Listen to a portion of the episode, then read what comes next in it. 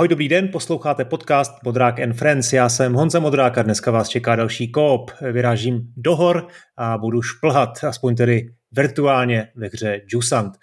Tvorbu tohoto podcastu můžete podpořit na serverech Hero Hero a nebo Gazetisto, kde získáte přístup k obsahu s předstihem a včetně spousty bonusů a rozšířených epizod. Děkuji moc za podporu a za tu děkuji také studiu Ashborn. Tak pojďme na Jusant. Eh, bavit se o něm budu s Lukášem Mílkem, kterého jsem tady měl před pár měsíci eh, a řešili jsme Baldur's Gate. Eh, takže čau Lukáši, jak se máš a co teď hraješ? Je to ten Baldur's Gate? Ahoj Honzo, ahoj posluchači. No, mně se to sešlo víc a je to mimo jiné Baldur's Gate.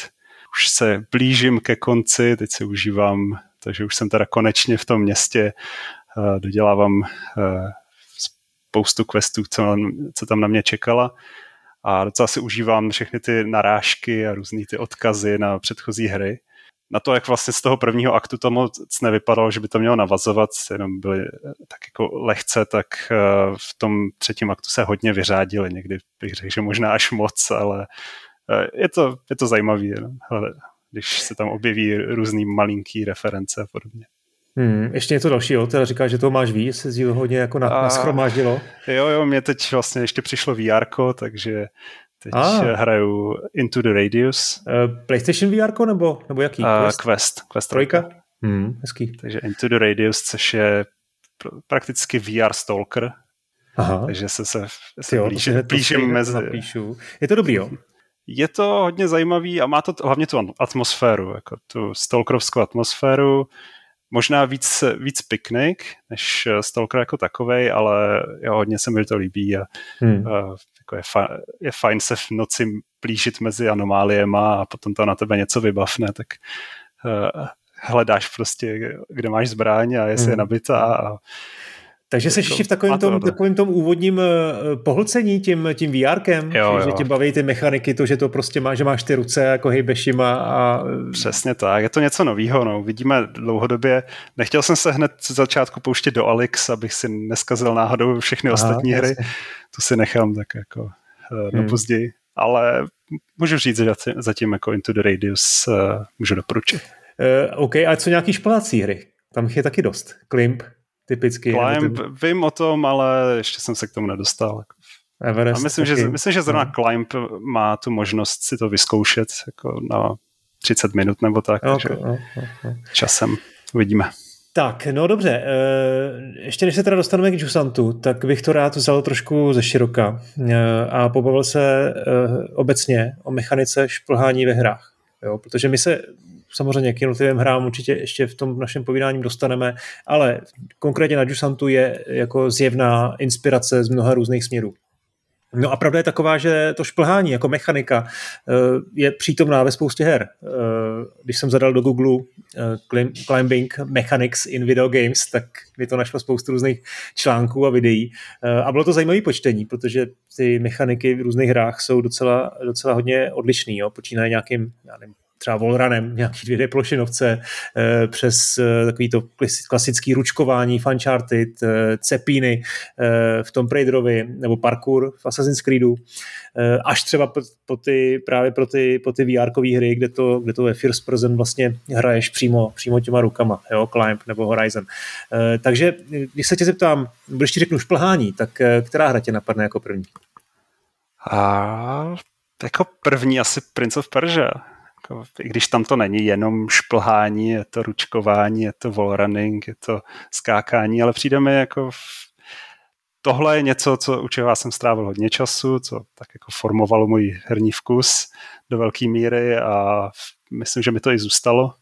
Hmm. A když jsem se k tomu vrátil teď po 10-15 letech, tak jsem si to strašně, strašně užíval, takže to je něco, co teď mám zafixovaný jako eh, se šplháním a pak samozřejmě Assassin's Creed, když ty nový už víceméně nehrajou, tak eh, prostě ta možnost lézt po italských městech a ještě vlastně předtím po těch městech v Levantu, tak tenkrát jsem na to jenom zíral. Jako pamatuju si, když jsem viděl poprvé Assassin's Creed, tak eh, ta postava mohla lézt po těch barácích a chytat se za, prostě za okna a za okenice a za různý římsy a takhle. To bylo něco neuvěřitelného. Takže hmm. pořád, pořád to opojení a to, to okouzlení trochu zůstává, i když dneska už vlastně ty hry nemám úplně uh, chuť hrát, ale hmm. tohle, tohle jsem si z toho odnesl.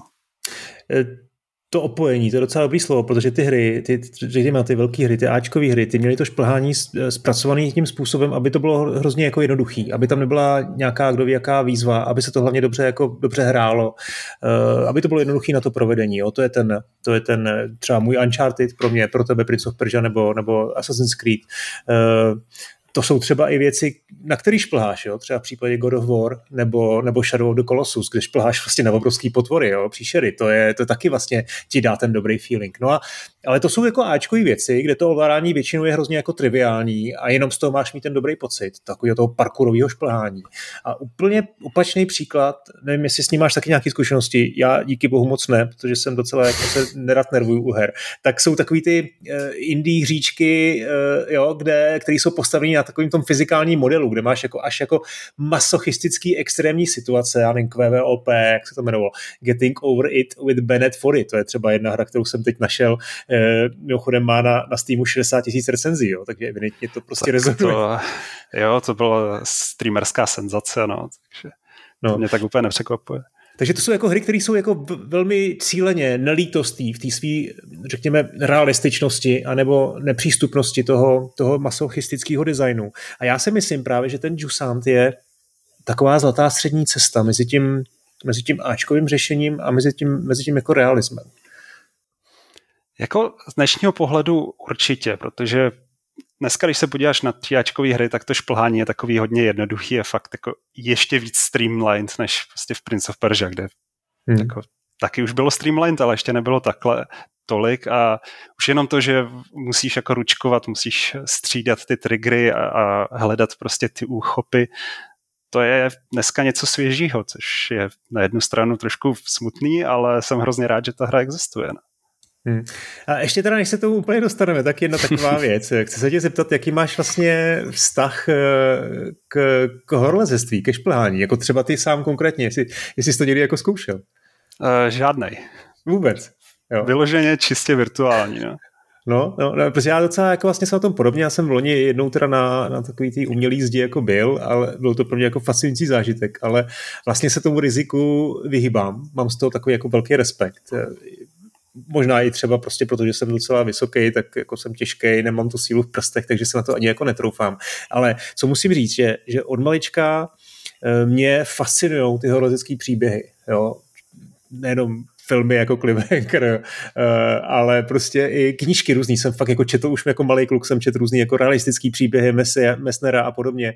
Uh, a dokumenty, jo, Free Solo, prostě uh, o, o výstupu na El Capitán, jo, kde prostě opravdu lezou, lidi jsou schopní lézt prostě dlouhý hodiny bez zajištění, jo. Voli, Uprising, Don, Don Wall a, a podobně a podobně. Takže je jich jako strašně moc a to celá, to celá to jako žeru, takže mě ten Jusant jako tematicky docela sedl, sedl jako do, do noty.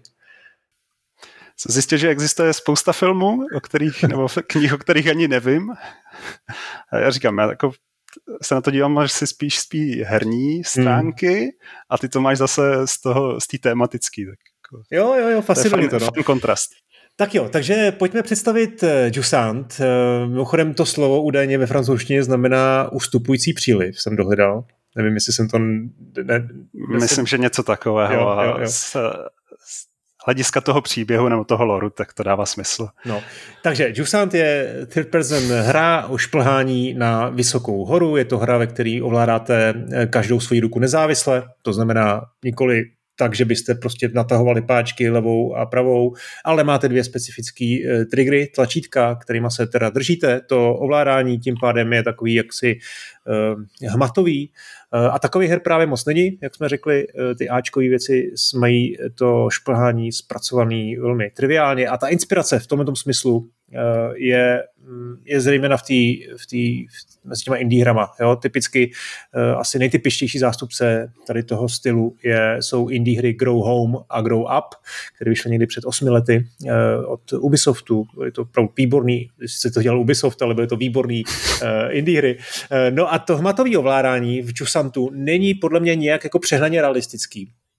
Eh, protože jinak si myslím, že by to z hlediska, zejména z hlediska level designu bylo fakt jako těžký a eh, jako obtížný na přístupnost. Jo?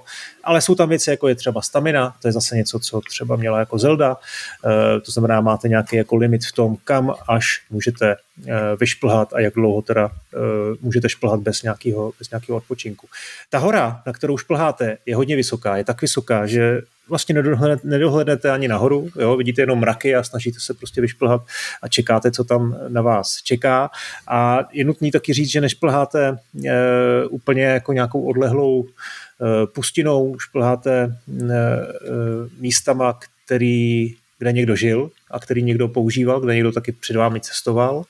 A nešplháte vůbec sami. E, máte na zádech batohu takovou malou příšerku, bych řekl, eh, jmenuje se Balast a je to vlastně příšerka tvořená vodou eh, a jak se postupně v té hře dozvídáte, tak voda, přesněji řečeno její absence, eh, hraje v tom příběhu, nebo respektive motivaci, které je vaší jako hráče velkou roli. Ta příšerka je pro vás hodně důležitá. Asi jako můžu tady, tady říct, že s její pomocí odemykáte nějaké nové cesty a taky nějaký herní mechaniky, ale nebudeme nic prozrazovat v tomhle směru. Úplně na konci samozřejmě oznámíme, že teda budeme řešit spoilery, ale do té doby uh, budeme mluvit uh, bez spoilerů. Takže uh, tím jsem chtěl říct, tady tím úvodem, že to herně je především o tom šplhání. A teď si pojďme teda rozebrat, Lukáši, ten systém toho šplhání, jestli můžeš k tomu něco říct. Já myslím, že jsi řekl tu nejdůležitější část, to je teda to eh, střídání triggerů, přičemž eh, jedna věc, který jsem se na tom všimnul, že i když to střídáš rychle, tak je tam takový jako drobný čas, takový drobný časový rozmezí, kdy eh, se nepustí ještě. Že nemusíš fakt jako dávat pozor na ten rytmus a na to, aby náhodou jako nepřehmátnul, ale ještě, si, ještě se nechytil. Takže je to fakt jako hodně intuitivní, ale zároveň to tak jako eh, pod povrchem eh, dává pozor na to, abys eh, moc nepadal, aby, to, aby ti ta hra jako ne, nevypekla na nějaký, vě, na nějaký věci a aby to fakt působilo dobře. Takže je to taková kombinace toho, ta stamina. Tady by mě zajímala jedna věc, jestli se dostal do situace, kdy ti ta stamina došla. Jsi někdy se aspoň jednou dostal hmm. do toho, že fakt si nevšimnul a boom, stamina došla. No, taky jsem se na to chtěl zeptat, protože myslím si, že, se, že to takhle chtěli mít ty, přesně ty vývojáři, uh, že jsem byl mnohokrát v situaci, kdy jsem byl v, jako v kritické situaci, ale nikdy s nimi to úplně nedošlo. No a myslím, jo. že ta hra s tím takhle jako počítá, takhle to přesně jako vlastně je postavený, aby, to, aby si o to opravdu nikdy nepřišel. Protože ty už si řekl uh, to riziko spadnutí, ale to riziko spadnutí je tady vlastně velmi rychle poznáš, i nulový. Ty vlastně Zaprvé, když někam vyšplháš a někde se pohybuješ na nějaký, řekněme, římse, kde teda někdo jako žil třeba, jo, je to prostě, když teda zrovna nešplháš, ale chodíš tam, tak ty vlastně nemůžeš spadnout dolů. A za druhý, když teda šplháš po té po skále, tak ty jsi neustále zajištěný. A vlastně to nejhorší, co se ti může stát, je, že spadneš na tom laně a opakuješ, jako dá se říct, možná při nejhorším půl minuty, minutu, minutovou pasáž jako zpátky. Tak no, jako vlastně mě to trošku mrzelo, že není možnost hmm. líst bez, bez jištění, že i když vlastně dojdeš ke zdi a jenom se chytneš, tak ta postava, nebo ta postava neudělá žádnou animaci, ale automaticky to lano se zakotví, což mně přišlo trochu jako škoda. Myslím, že vidím obrovskou horu, chci líst, tak jako, abych, když budu chtít, tak si to můžu udělat těžší. Jako, hmm fajn, nechte tam tu automatiku, ale nechte zároveň mě jako, uh, si užívat tu možnost a ten horor toho, že bych mohl spadnout z takové vejšky. A vlastně pak máš ještě možnost, uh, vlastně máš tři kotvy, kdy se můžeš mezi těma hlavníma checkpointama, dejme tomu, zakotvit a můžeš si udělat takový vlastní malý checkpoint, takže jako ta, to riziko je tam vážně malý a trochu mi to vlastně tak jako hmm. chybí. Na, jedn, na jednu stranu zase oni uh, to tak nějak jako prezentovali, že je to hodně chill, je to taková relaxační hra, taková meditativní, což jako dává mi smysl, ale dejte mi tam tu možnost jako hmm. bez toho jištění, byl bych radši, ale ve výsledku zase jako tolik mi to nevadilo. No. Teď by někoho mohlo napadnout, jestli je to vlastně o tom, tedy jestli ta výzva spočívá v tom uh, hledání cesty. Ale to je zase něco, to je zase jako vlastně něco, co tady jako neexistuje, že ty vlastně neustále víš, kudy se máš vydat, nebo ne, neustále, téměř, větši, vždycky, vždycky to jako víš a jenom se snažíš teda to, to jako správně provést. Jo?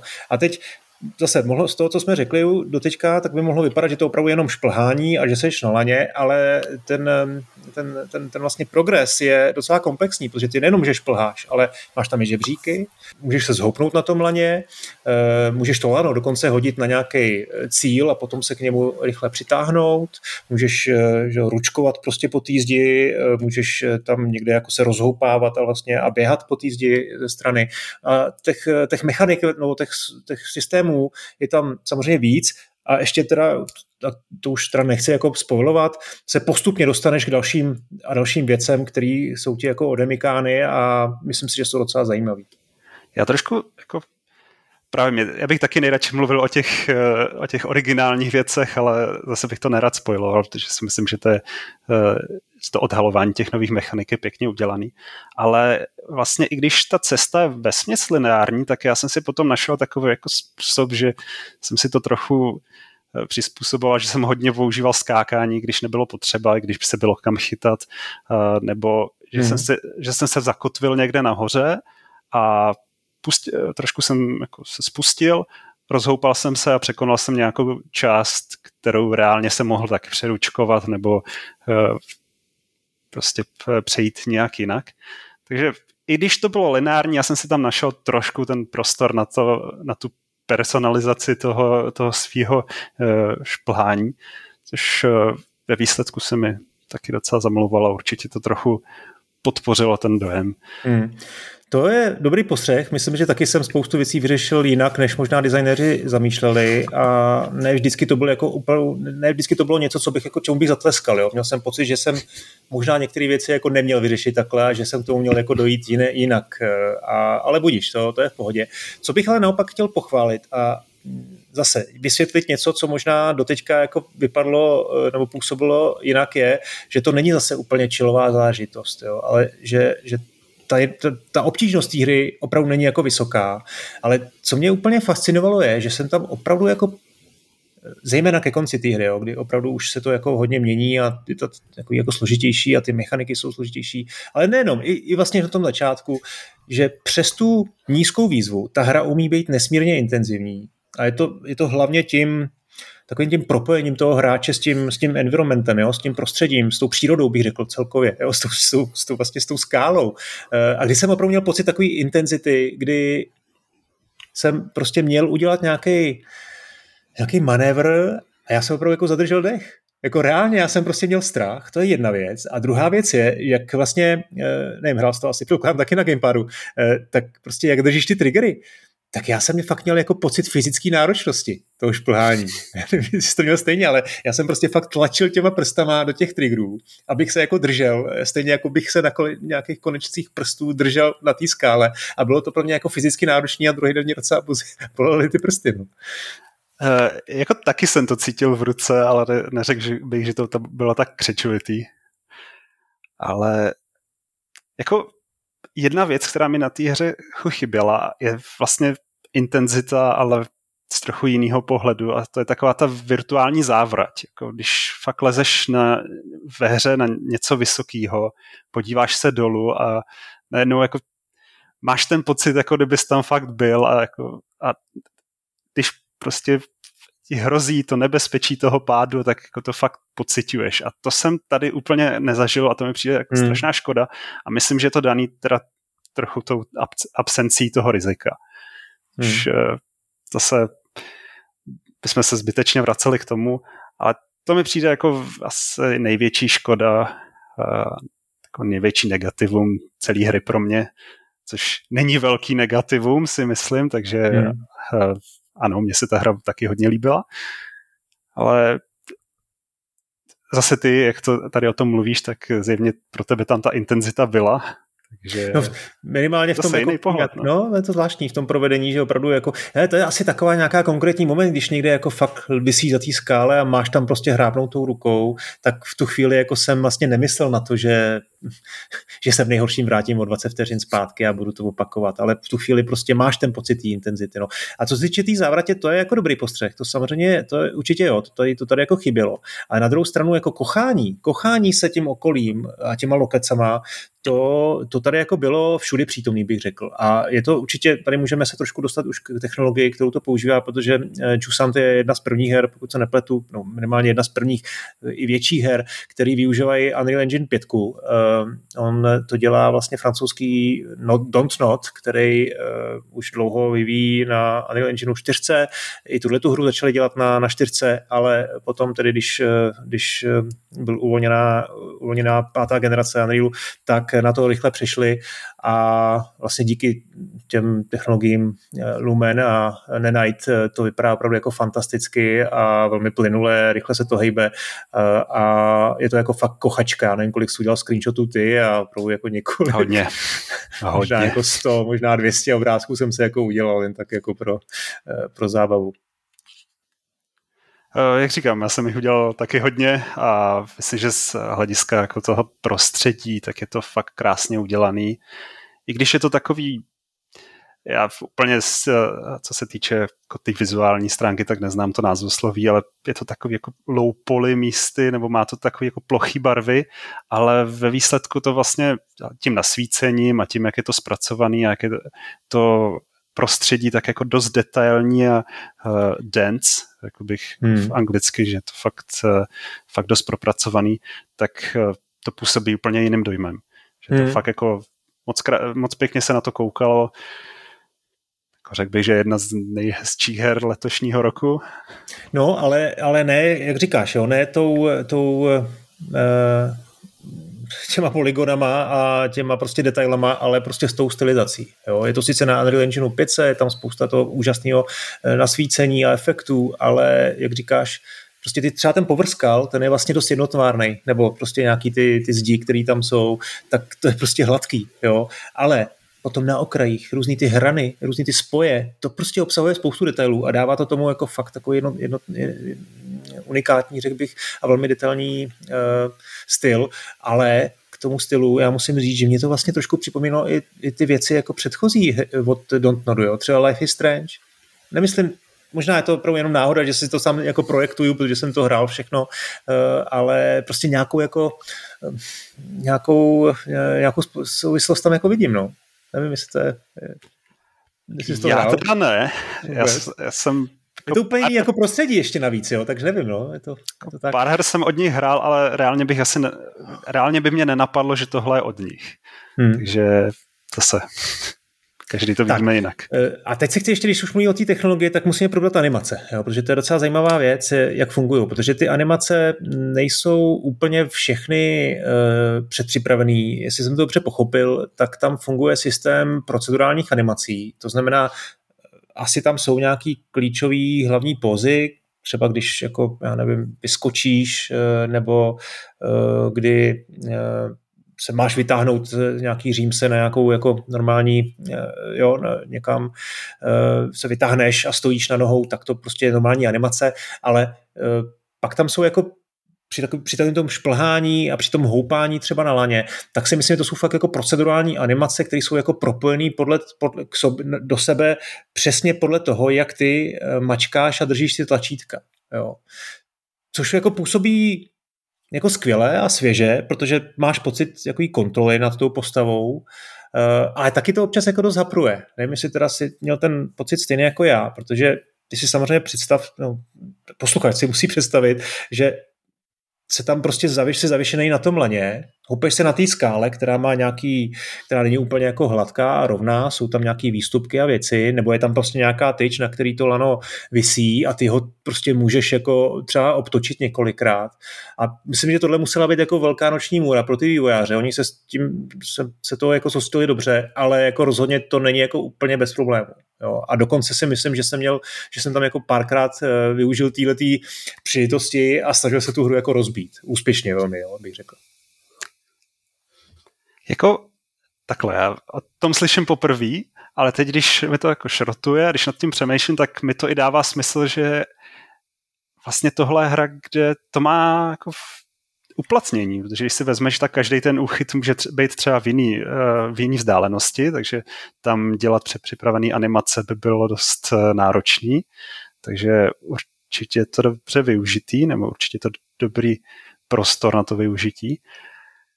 Co se týče těch chyb a takhle, paradoxně jsem z toho moc nevšímal při, při tom šplhání samotným. Hmm. Nepřišlo. Občas se mi stalo, hlavně to ta jedné věci, která jakoby se posunuje, že jsem se chytil a potom jsem tak jako dojel a ta postava měla vykloubenou ruku nebo něco takového, nedokázala se chytit. Ale paradoxně největší problém jsem měl na zemi, kdy jsem se dostal prostě na nějaký roh geometrie nebo něco takového, ta postava se prostě sekla a vždycky to bylo jenom třeba na dvě sekundy a potom najednou se zase jakoby aktivovala a jako unstakla se, což bylo dost zvláštní, hmm. ale vždycky jsem měl jako ty dvě sekundy toho a je, teď budu muset zase načítat checkpoint.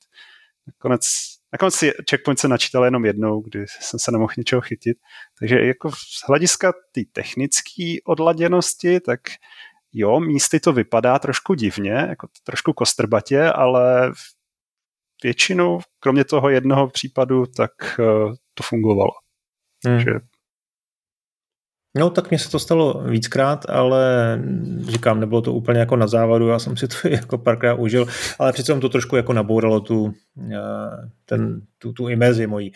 Tak, no a poslední věc, možná jako nejzajímavější na Jusantu je, je příběh a něco, co asi by se dalo nazvat eh, world building. Eh, to, jak ta, ta, ta, ta hra vlastně vypráví ten příběh, protože to, to vlastního příběhu tam příliš není ta hra s vámi komunikuje především pomocí prostředí. Ano, je tam spousta takových vzkazů a dopisů, který si můžete číst.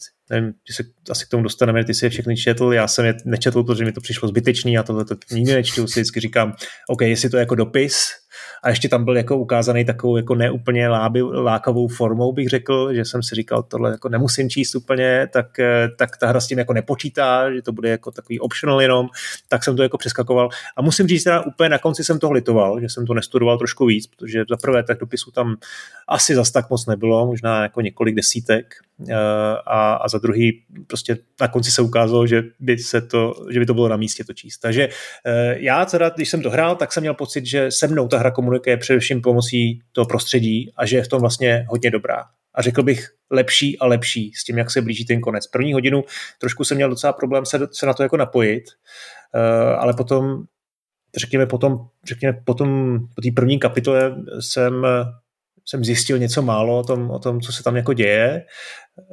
Um, a respektive začal jsem být víc a víc zvědavý, eh, co se bude dít dál. A, no a ke konci to úplně jako eh, rozkvetlo, to prostředí, že navíc bylo takový jako ta příroda, která, která se tam trošku jako víc objevuje ke konci, tak je míru milovná, melancholická, ale zároveň prostě jsem byl hrozně jako zvědavý, co, co mě tam ještě jako čeká eh, a jak to vlastně je, je to takový existenciální, jo? tak jak jsi to měl ty? Tak já jsem to měl naopak, já jsem teda ty dopisy čet. Rozhodně jsem nečet všechny, jo. Jako, uh, to řeknu na rovinu. Nečet jsem všechny, ale ne, čet jsem všechny, co jsem našel.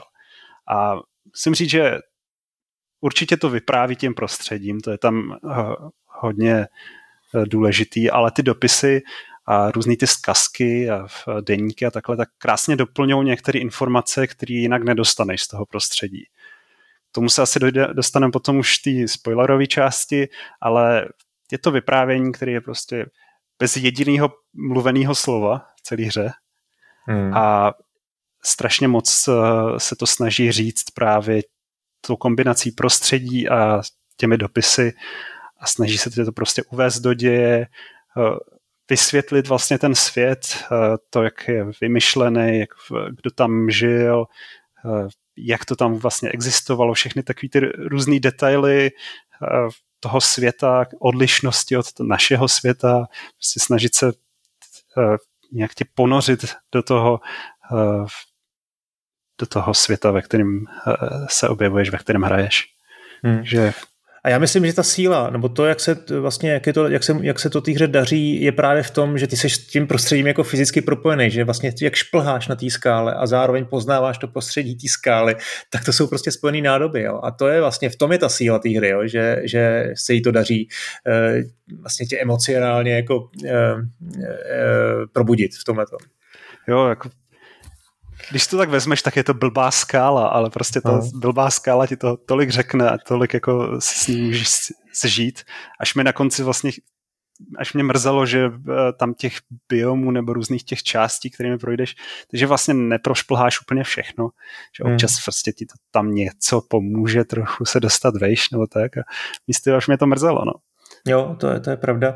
Eh, já jsem chtěl říct vlastně ještě to, nebo naznačit, eh, to snad jako říct můžeme, že že vlastně zjišťuješ, že v, té, v tom světě chybí voda a že to je asi ten důvod, proč z toho světa zmizeli, zmizeli ty obyvatele, kteří tam pravděpodobně eh, fungovali a, a žili, ale zároveň tam vidíš neustále nějaké jako stopy po tom životě předtím. Jo? Jsou tam opuštěný eh, obydlí, jsou tam samozřejmě sítě, klece, eh, nějaký stopy po rybách nebo kraby si myslím, že tam jako vlastně běhají. Že jo?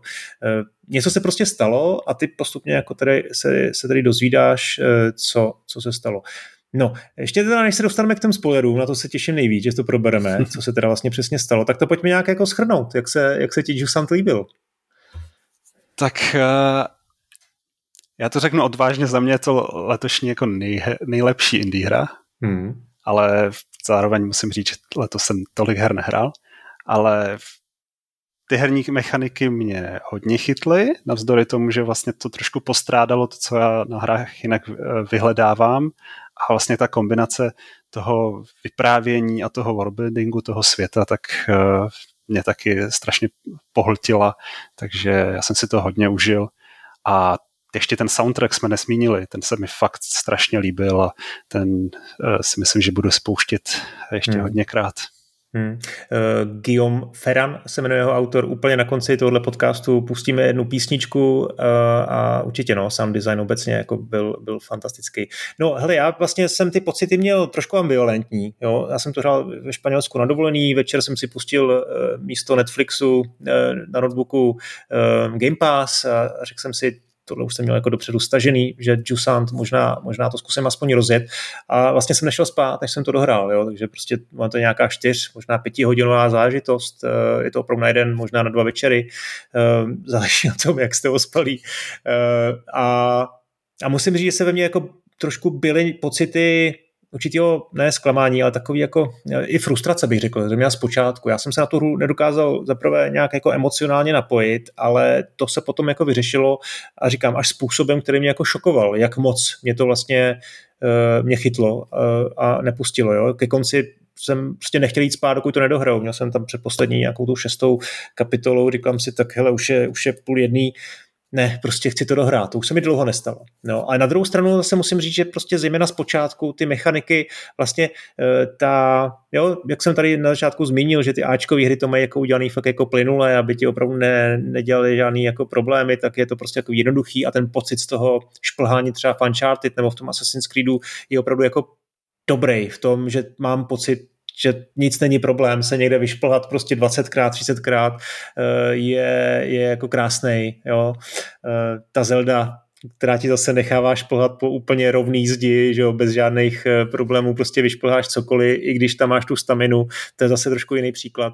Takže tady já jsem měl jako pocit, že ten, že to herně, ta mechanika toho pohybu vlastně zaprvé i třeba trošku jako špatně prezentovaná eh, nebo vysvětlená, že ten onboarding byl takový jako, takový jako, um, takový jako problematický, ale musím říct, že, mi to, že jsem tu, tu hodinu té hře dal, že mě tam na ní něco jako lákalo a pak jsem byl odměněný a pak to bylo prostě už jenom lepší a lepší a ten konec ten byl jako opravdu strhující a k tomu se asi teď za chvilku dostaneme. Takže bych to chtěl říct, no, že vlastně když bych tu hru jako měl rozkrýt na nějaký prostě jednotlivý kousky, tak to vlastně byly jednoduchý puzzle, jo, a ten příběh je vlastně něco, co jako odkrýváš a co zdánlivě není zajímavý, ale je to prostě hora, která, kterou se jako naučíš postupně nějak jako respektovat a seš vlastně s ní fyzicky propojený a to je jako pocit, který jsem jako moc rád jako neměl. No.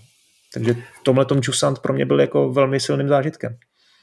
Jako jedna věc, co mě teď napadá a respektive jsem si vzpomněl na něco, co mě napadlo během hraní, že je to hra, která je udělaná tak jako skromně, že prostě nepracuje s mnoho věcma, pracuje jako s jednou stěžejní herní mechanikou, nemá nějaký dubbing nebo mluven, uh, no, prostě mluvené dialogy. A jako, je taková skromná, pracuje s málem, ale zároveň to jako přetavila vlastně v pozitivum. Jo. Hmm. Že... Tak jo, takže to berte jako doporučení a pokud eh, jste to ještě nehráli, tak se to teď běžte zahrát a teď nastává okamžik, kdy se budeme věnovat eh, velkým spoilerům a to už je učený teda hlavně pro lidi, eh, který Jusant dohráli. Takže asi začneme těma mechanikama, ještě jako pořád hrou, než se dostaneme na ten příběh, protože tam, tam nevím, jestli to úplně vyřešíme. Tak je to, asi to máš stejně jako já, vě, že se ti nejvíc líbily ten závěr s tím, s tím větrem. Ten byl neskutečný. Peter byl super, ale to byla taková docela kratší část, mi přišlo. No, a krátká, to jo. Mně se líbilo, když byly kombinace těch různých eh, částí, buď eh, ty jedné květiny, ty rostliny, která ti udělala ty uchyty a potom se třeba odděl na, na ten šlahoun, který se posunul. Hmm. Tak když to jako bylo pěkně skombinovaný, tak to se mi líbilo nejvíc. Ale jako je fakt jako pěkný, že si vyhráli s tím, aby tam našli další mechaniky a zase propojili to s tím prostředím, jakože hmm. je to něco, co ty vlastně si aktivuješ, podporuješ, ale zároveň je to součást té hory, takže zase máš nějaký zžití s tím prostředím, že jako pěkné, pěkné. Hmm. Jo, jo, hele, já jsem teda opravdu, jako říkám, k tomu to jako spělo, potom i, to, i to pohyb, ty pohybující se nějaký příšerky, nebo jak to říct, ty, ty zvířátka, který se mohl zachytit a někam tě jako přenesli, to byl taky jako dobrý nápad. Ty mechaniky byly vlastně Eh, zapadli do toho světa, ale zároveň prostě fakt přinesli jako zajímavou, zajímavou, zajímavý posun v té hratelnosti. No a potom ten vítr, ten, jak říkáš, no tak ono asi na tom jako moc dlouhý level postavit nešlo, ale bylo to jako když si myslím, že jsou jako indie vývojáři, kteří by z tohohle jako vy, vy, určitě vytěžili víc, ale vlastně jsem rád, že to nebylo delší, protože ta intenzita toho, toho i, i z hlediska, řekněme, nějakého audiovizuálu, řekněme, ta, ta hudba, co do toho hrála, tak to byla jako síla. A potom na konci toho, kdy ty jsi se objevil na té planině a ukázalo se, že to je vlastně, že to je, že to je nějaká ta obrovská lítající velryba, nebo jak to nazvat, souhlasí se mnou. Tak, balast, no, ale ano. No, no balast, jasně, eh, tak, eh, tak to, jako bylo, to bylo jako mocný. No a potom si šel vlastně dál a teď si se na ní zhoupnul a pak tam naš, na, na, následovala ta, ta, ta závěrečná věž, která nevím, jestli už herně nebyla, nebyla trošku jako fádnější, jo, ale tam už myslím nešlo až, až tak jako o tu, o tu hru, ale o ty emoce, které to, který to chtě, v tobě chtělo uh, zbudit a nějak tě to jako dostat k tomu, k tomu, k tomu plnému závěru. No. Mě vlastně trošku zklamalo, že tím, jak uh, některé ty části překonáš zkratkou, takže třeba si, si moc neužiješ jako to šplhání uh, po té ledové části nebo prostě po, hmm. po té za, zamrzlý, zasněžené části, kde bys třeba musel řešit uh, nějaké další věci, nebo tam se do toho nějak nepromítá třeba řičí vzduch nebo tak. Že jako, ale ve výsledku mi to nějak extra nevadilo, jenom by bylo fajn mít prostě trošku víc, trochu víc hry navíc. Ale když se vrátím k tomu větru, já si myslím, že to ani nechtěli dělat moc dlouhý kvůli tomu, že ten vítr je taková jako okoukaná mechanika, že to není něco, co by bylo úplně eh, unikátní pro tuhle hru. Takže jako proč, eh, proč na tom stavět eh, nějakou větší část hry, když prostě hmm. ukážeme, co máme vlastně. a hmm. Tak ona, ale celá ta hra je vlastně postavená jenom na, na mechanice šplhání, jo, a teď si vím, že teda to trvá 4 až 5 hodin, to si myslím, že je prostě adekvátní, že to je vlastně jako docela, docela dobrý, že se jim podařilo udělat jako pětihodinovou hru jenom o šplhání. To, Jako rozhodně, no. Ono, když vezmeš hry normálně, jako prostě kde je to třeba jako jedna z herních mechanik, tak ti to asi na těch pět hodin vystačí. Hmm. Dohromady to dá těch pět hodin třeba, ale když máš takhle hru, kde je to ta stěžení mechanika, tak jasně musíš nad tím trochu jinak uvažovat, ale jako Myslím si, že to má takovou adekvátní délku. Já bych třeba ještě hodinku navíc uvítal, ale zase jako 15 hodinovou hru z toho neuděláš. No, to ne. A pak ještě musím říct jeden moment, který mě jako hodně vlastně natchnul, je, je to, když jsi, se, když jsi se vlastně poprvé dostal do toho, nevím, snad bych řekl, mohl říct interiéru, do těch uh, uh, no, zkrátka, máš pocit, když vstupuješ do hry, hraješ, splháš později, to je nakonec ve všech těch trailerech, že jo, dostatečně ukázaný a teď najednou se dostaneš prostě dovnitř a začne to tam jako světelkovat, máš tam ty, tu hru těch světel a tam se jako vlastně začneš dozvídat, co skutečně jako se začíná dít a že tam je zatím nějaký jako něco, něco většího. Takže tam to bylo jako zpracovaný moc pěkně taky, no, i, i díky tomu Unreal Engineu 5, že, že zkrátka ty, ty, ty světla tam jako vynikly a vypadalo to božsky, no. A zároveň to byl prostě biom, který byl jako fakt hodně výrazný a možná daleko hezčí než ten úvod té hry. Jo, to určitě. Ten úvod je jako takový trochu fádní, ale zase nemyslím si, že trvá až tak dlouho, takže to není problém. Ale ono vlastně i to, že se dostaneš do toho jeskyního systému, tak je zase chytrý, protože je to zase dobře propojený mezi těma levelama, takže jdeš z jedné strany té skály na druhou a protože planeta se netočí, tak na jedné straně je tohle počasí a na druhé straně je tohle počasí. Hmm. No, tak hele, teď už si vlastně trošku jako nakousnul eh, něco eh, z hlediska toho příběhu. Tak eh, já musím říct zase, jak, jak jsem vlastně naznačil, já jsem nečetl ty vzkazy, takže předpokládám, že jste jako pochytil víc. Tak jak to vlastně všechno bylo? Protože já jsem z toho pochytil teda, že v průběhu celé té hry se přestala, nebo v průběhu, že se zkrátka někde přestala otáčet země, přestal fungovat odliv příliv a v důsledku nastal absolutní nedostatek vody, což mělo prostě za následek, že ty lidi buď to zahynuli, nebo prostě někam zmizeli, někam se odstěhovali, uh, to samý prostě, že flora, fauna a, a podobně. A na konci se to všechno díky té velké věži uh, napraví. Teď jsem to hodně zjednodušil, tak mi to trošku jako... Hodně zjednodušil, no takhle, jako no, pokud to uslyší někdo, kdo tu hru nehrál nebo tak, tak mu to přijde asi trošku přitažený za vlasy. Já teda nevím z, z fyzikálního hlediska, jestli něco takového dává smysl, ale prostě ano, planeta se zastavila a prostě netočí se, takže je stálý počasí, není odliv, příliv a postupem... Nezapadá světlo vlastně, že jo, oni tomu nakonec říkají... Nezapadá světlo. To je vlastně jedna z těch velmi pěkných věcí, co se dozvíš v tom dopisu, že oni vlastně nemají dny, oni to berou jako, v, ano. jako časovou etapu, tak berou jeden spánek. Spánek, ano. ano. Protože v, oni prostě uh, to mají takhle a když, uh, když prostě ne, nevidíš někdy zapadnout slunce, tak se nemůže řídit podle slunce. Takže to je jedna z, fakt z těch pěkných uh, věcí z toho worldbuildingu. A takže planeta se zastavila časem, uh, voda nebo moře, oceán, eh, postupně vysychal, je to krásně vidět na tom prostředí, kdy i když šplháš nahoru, tak pořád narážíš prostě na přístavy, na mola, na rybářský sítě, na, na nějaký džunky starý, eh, na pramice a podobně.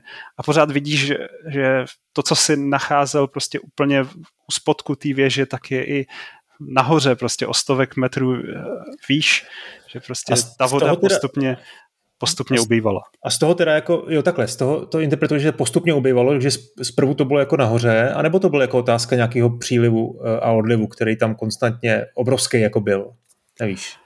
Tak jako, kdyby byl obrovský, uh, jako tak se lidi tě... museli stěhovat nahoru. No, jako, ano, a to tam, to tam je i zmíněný, že se stěhovali podle přílivu, protože někdy ten příliv fungoval, ale zároveň si myslím, že platí i to, že postupem času, ta, jak ta voda obíha, obývala, tak eh, přístavy nahoře přestaly mít svůj smysl a museli se přizpůsobit dole. Je možný, že to bylo zamýšlené tak, že jako jo, vždycky jednou je v příliv nahoře o dva kilometry vejš a jednou hmm. dva kilometry níž. Těžko říct. Každopádně je vidět, že prostě různé části té věže tak fungovaly jako na stejném principu. Takže ano. A postupem času voda úplně vyschla, všichni obyvatelé tý, té věže tak postupem času odešli, ti, kteří zůstali, tak sešli stářím. Tam se to nedá nějak lépe zaobalit. No a vlastně do toho tam přicházíš ty. Od někud eh, jsi někdo, eh, máš někoho v, v batu, batušku. No, to taky není vysvětlení. To jsou taky no, nosítka. Ty ani nevíš, kdo seš, protože to je, ta postava je androgenní, že neznáme jí pohlaví. Mm-hmm.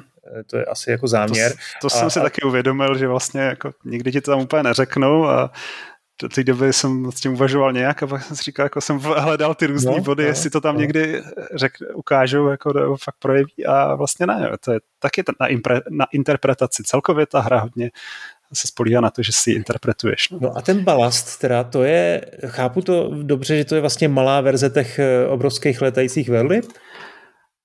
Já to tak chápu a vzhledem k tomu závěru, kdy on má tu vlastně tu samou schopnost jakoby vyzařovat tu vodu nebo nějakou tu jako kouli vodní nebo něco takového, jako, jako ty velký uh, velryby, no, ti balasti úplně nahoře, tak uh, by dávalo smysl, že on je vlastně jenom mladý a právě díky, uh, díky tomu ty můžeš aktivovat všechny ty mechanismy, které tam jsou.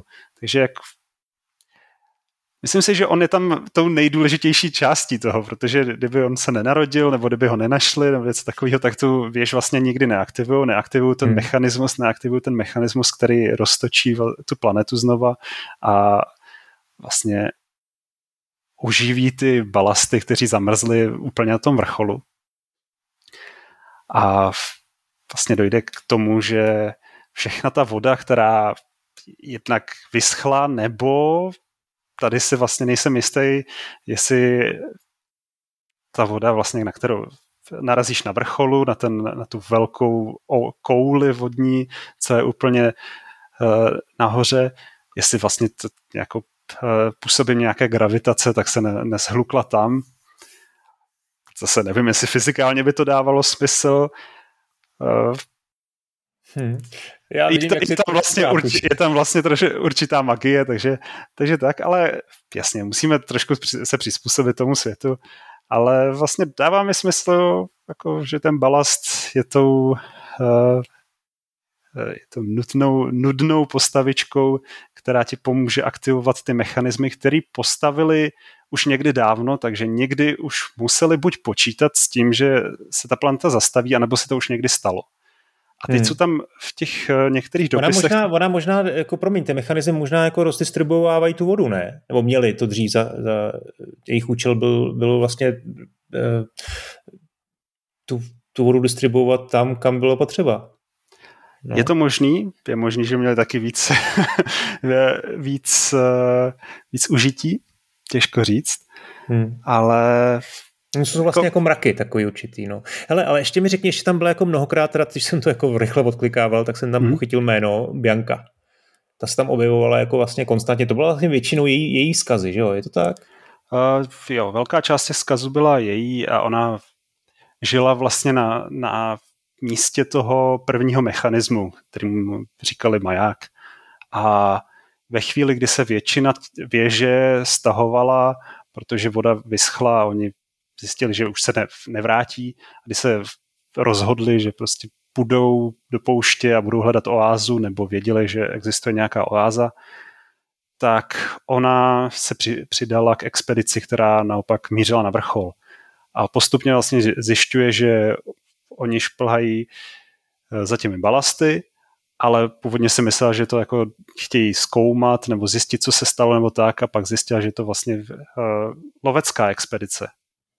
Takže hmm. tam dojde k nějakému střetu, kdy ona teda jako v, už toho má plný zuby, když to tak řeknu, eh, snaží se je zastavit, zahodí jim harpuny a takhle, ale nakonec se nezastaví. Oni šplhají dál a my už nevíme, co se s nima stalo.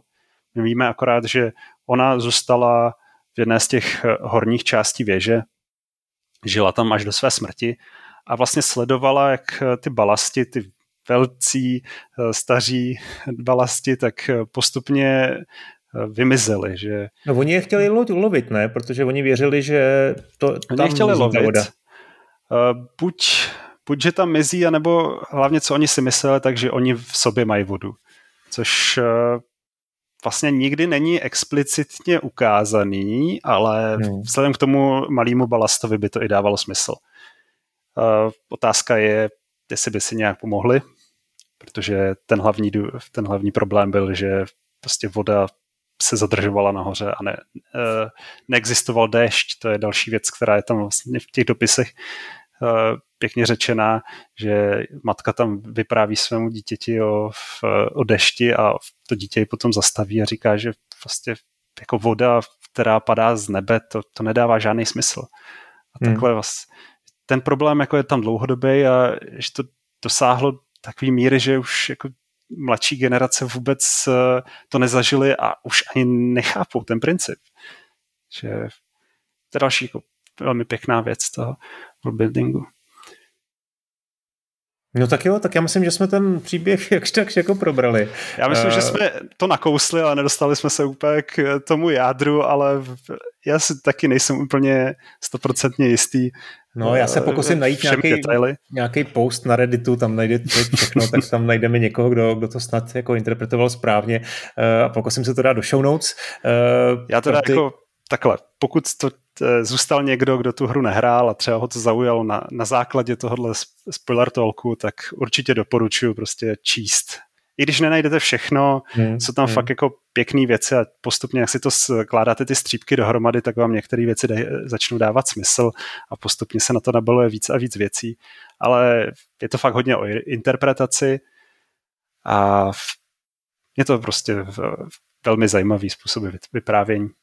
Jo, a je to super hra, takže to doufám, že jste, že jste si to užili stejně jako my. Eh, opravdu jako pevně doufám, že teď ke konci už to poslouchali jenom ty, co to hráli. Eh, a tak si teď na úplný závěr pustíme jednu eh, ze skladeb soundtracku od Guillaume Ferrana a nevím, no, jestli si to někdy zahrajou znova, Jusant, ale v hlavě mi to zůstalo a jak ty říkáš, je to zatím, je to možná jedna z nejlepších indie her letoška, takže určitě eh, super zážitek. Lukáši, moc děkuji za tvůj eh, čas, který jsem mi věnoval. My máme ještě v Merku jeden podcast, který natočíme v následujících týdnech. Doufám, že se nám to podaří zrealizovat na úplně jiný téma, takže se můžete těšit. Ještě jednou díky. Čau. Taky děkuji. Ahoj a ahoj posluchači.